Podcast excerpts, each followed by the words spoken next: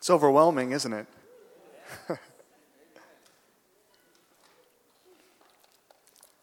Last week theme, last week's theme of finding the meaning in life by working hard at work and enjoying a bottle of wine with a good friends and family at the end of the day seems a bit shallow when our eyes are opened to what happens in this world. Things that happen overseas and things that happen in Oakland and on the boulevard and on Redwood Road and in our neighbor's home. It's overwhelming to think that we can do anything to make any change that would last in this world. And so sometimes we just retreat to our dining table and try to find meaning there and close our eyes and put on the blinders because it's it's overwhelming.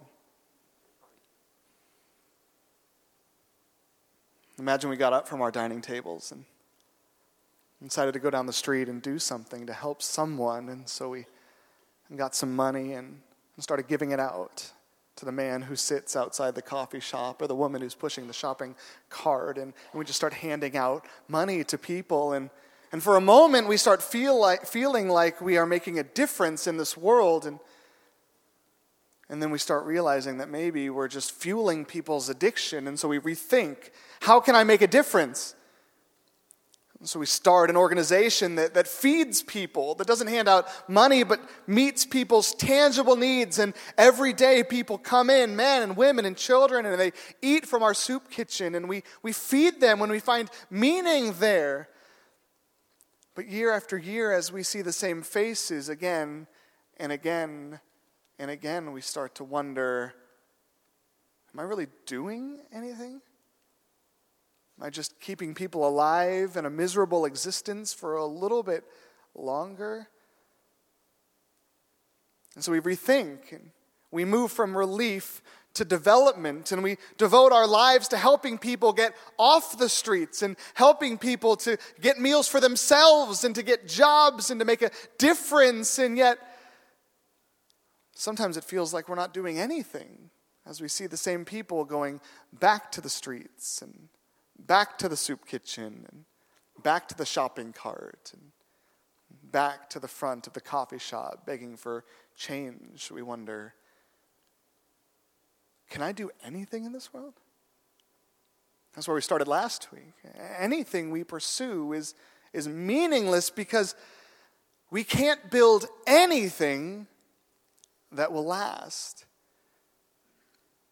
And so we retreat to our dining tables and we lock our doors and we move to the suburbs and we find a way to avoid the reality around us because if we stepped outside of our own homes, we wouldn't know where to start. It's overwhelming to think of the needs in this world. It's overwhelming when you think through how you might change it and realize that every issue is so complex that you're pushing against the world at every turn. It's overwhelming, and so sometimes we are paralyzed to do anything.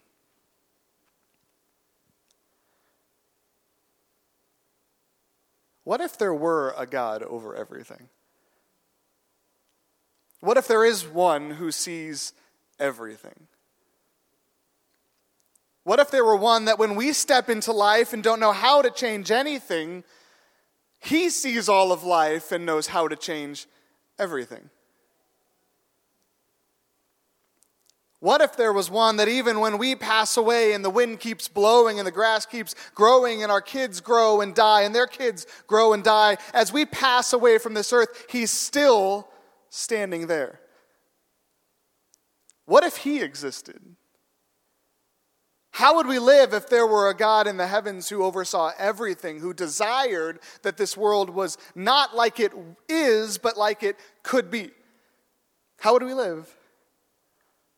Well, we'd still be blind here on this earth. We don't know how to change anything. We don't know which of our impacts or which of our actions will impact eternity and which of our impacts will burn up in a flash.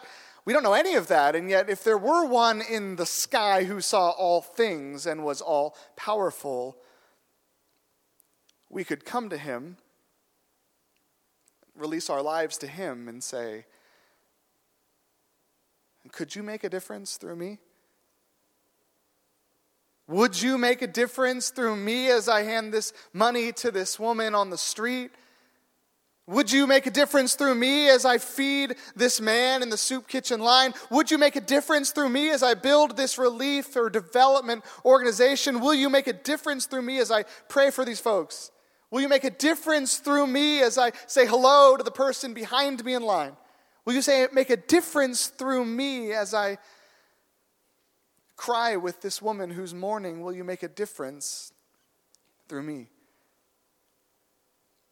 When Jesus came to this earth and called folks to follow him, he led them on a path towards eternal life. And though they were blind on this earth and they said things like, Jesus, we don't know the way to where you're going, he said, I am the way, follow me. I am the truth, I am the life. You get to the Father by following me, go through me. And when he taught the disciples how to pray, he said, pray that the God in the heavens does immeasurable and wonderful things on this earth. Pray that his kingdom would come to this place, that his name would be seen as holy from sea to shining sea. Pray that this God would make his will done on this earth like it is in heaven. Pray that God would do powerful things in this world. And ask him to give you food to eat today. Ask him to forgive you of your sins. Ask him to make you one who forgives those around you.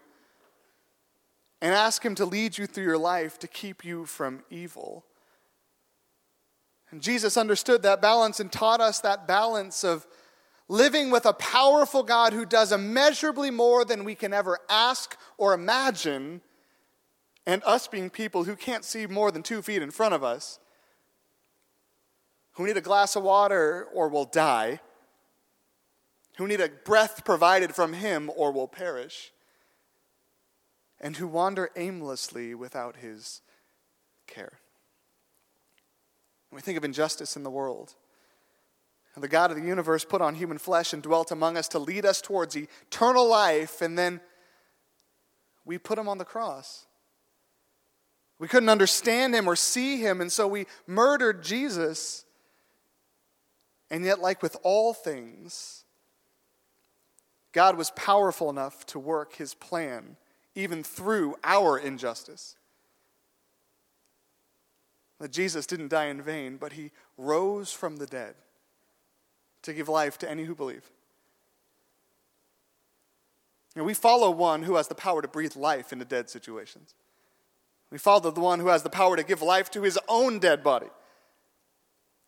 We follow the one who is seated at the right hand of the throne of God and can see all things on this planet. And though we are blind, we can cling to him, abide in him, and watch him work through us. And so that message of Solomon last week of doing everything in its proper time bears true.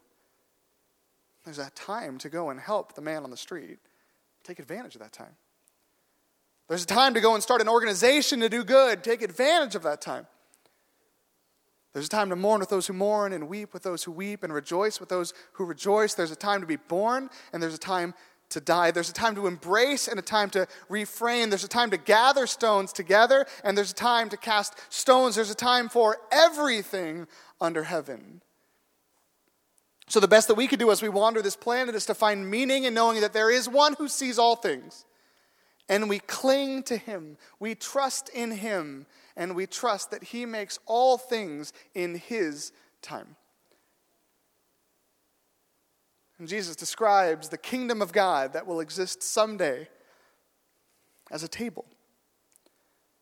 A table where we find meaning and fulfillment as we sit and, and dine in his presence, surrounded by our family and our friends, in a place where wine abounds. And at the table are the weak and the downtrodden, and the prostitutes and the homeless and the rich and the poor and us and our friends and our family, and we dine together. Life is meaningless. There's nothing we can do to build anything because we are blind. But when we turn to him, he gives us eyes to see, not see everything, but to see what time it is, to know what to do in this moment, to trust that if we abide in him, we will bear much fruit.